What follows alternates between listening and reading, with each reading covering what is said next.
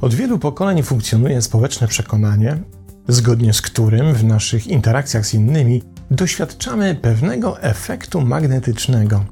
Tego samego, który z wypiekami na twarzy odkrywaliśmy już w dzieciństwie, kiedy pozwolono nam się pobawić magnesami, kiedy się zorientowaliśmy, że przystawiane do siebie magnesy mogą się zarówno przyciągać, jak i odpychać. W strukturze naszych społecznych sieci poddajemy się tej samej zasadzie.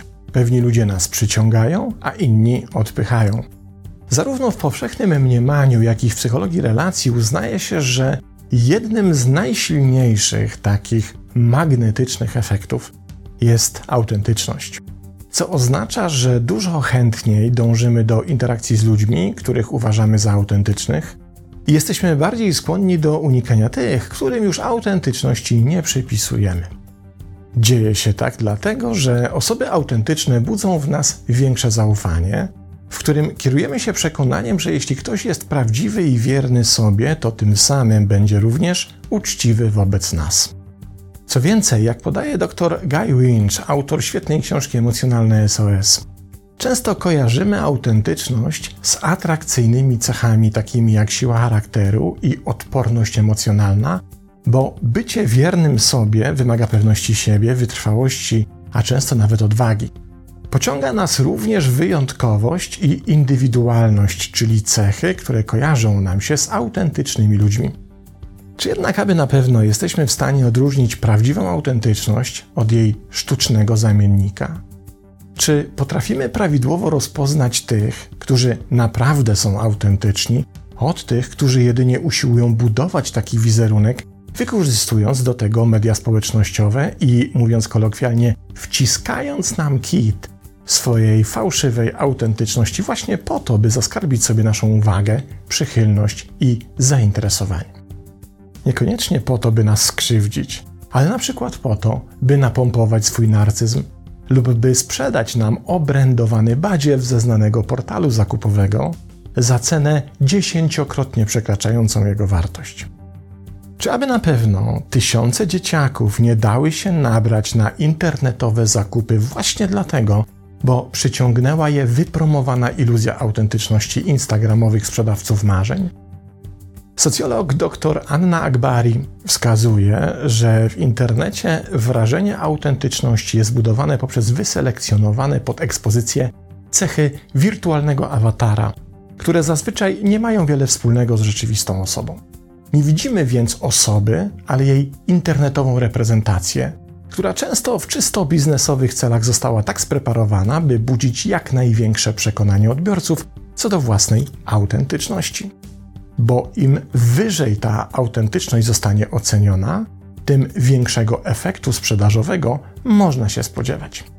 Oczywiście od razu pojawia nam się mechanizm obronny pod postacią wniosku, że najłatwiej oszukać dzieci i osoby niedojrzałe, bo nie wykształciły one jeszcze precyzyjnego mechanizmu odróżniania tego, co naprawdę autentyczne, z nawet najbardziej profesjonalną podróbką.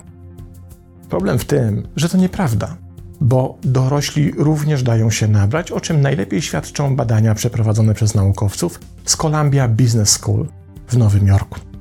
Wyniki tych badań zostały opublikowane w kwietniu 2022 roku i sugerują, że najprawdopodobniej powinniśmy zrewidować nasze przekonanie co do możliwości precyzyjnej oceny autentyczności innych, którą się kierujemy w naszych magnetycznych interakcjach.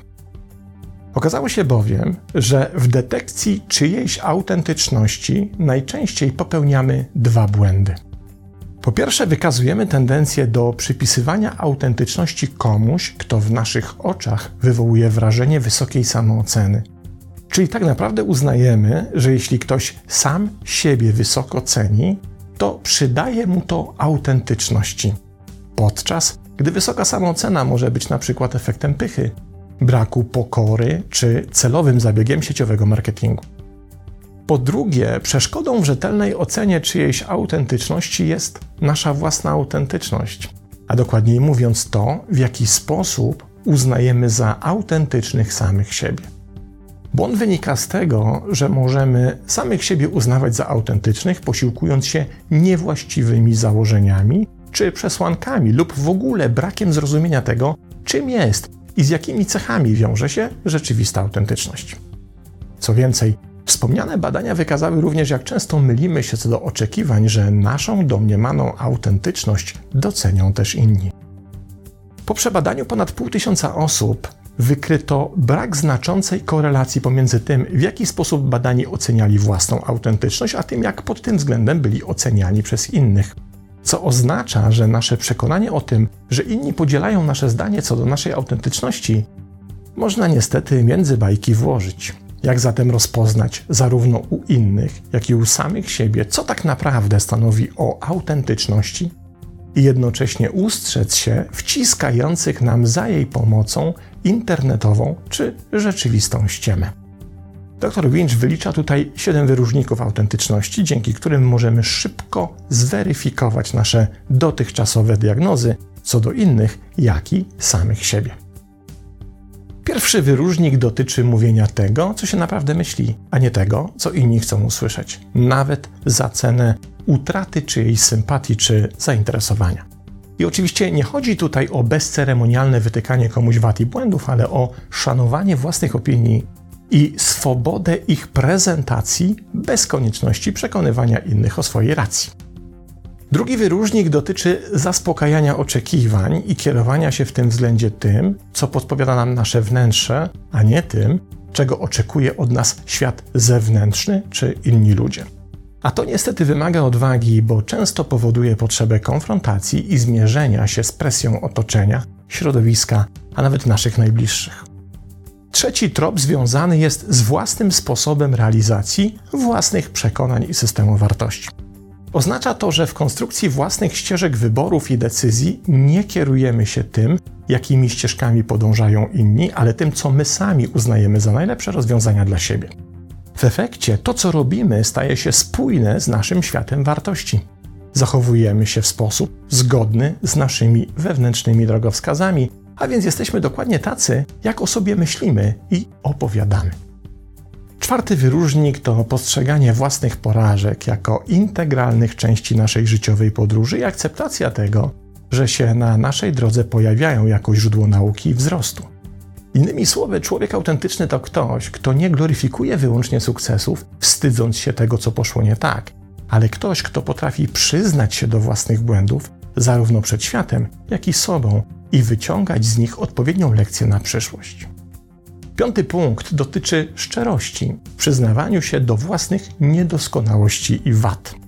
I tu również przed samym sobą, jak i światem zewnętrznym to umiejętność zaakceptowania swoich braków i niedociągnięć, za którą stoi branie pełnej odpowiedzialności za swoje czyny. Brak autentyczności pojawia się tutaj wówczas, kiedy potrafimy przypisać sobie wyłącznie sukcesy i świetność, a kiedy przytrafia się cokolwiek negatywnego, to zwalamy winę na wszystko i wszystkich, byle nie musieć się zmierzyć z autoodpowiedzialnością. Szósty wyróżnik to stronienie od oceniania innych i nie kierowanie się w życiu osądzaniem, uprzedzeniami czy brakiem akceptacji. To fundamentalne założenie, jak pisze Winch, w którym potrafimy spojrzeć na nasze otoczenie przez pryzmat złożoności i nie kierujemy się z góry przyjętymi oczekiwaniami.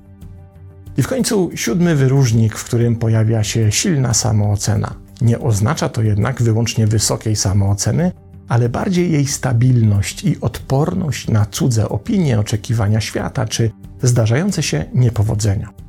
Różnica pomiędzy silną, zdrową samooceną a tą zbyt wysoką jest zawsze podstawowa. Ta pierwsza ma solidne wewnętrzne fundamenty, a więc zdecydowanie trudniej światu zewnętrznemu przychodzi ją zachwiać czy obniżyć.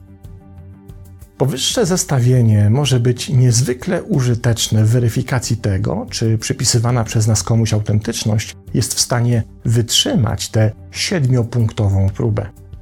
Często już pierwszy rzut oka na kreatorów internetowej czy życiowej autentyczności pozwala wykryć sporo nieścisłości, które mogą być dla nas użytecznym sygnałem ostrzegawczym, dzięki któremu możemy się ustrzec czysto marketingowych technik mających nas skłonić do inwestycji nie tylko naszej uwagi, ale przede wszystkim zakupów zarówno produktów, jak i idei, których wartość jest znacznie przeszacowana lub które w ogóle są pozbawione wartości.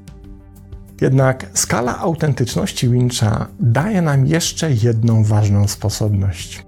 Dzięki niej możemy również zweryfikować naszą opinię na temat autentyczności własnej, by nie podzielić losów uczestników badań przekonanych o tym, że ich domniemana autentyczność będzie również niekwestionowana dla innych i którzy znacznie się w swoich oczekiwaniach pomylili. Pozdrawiam.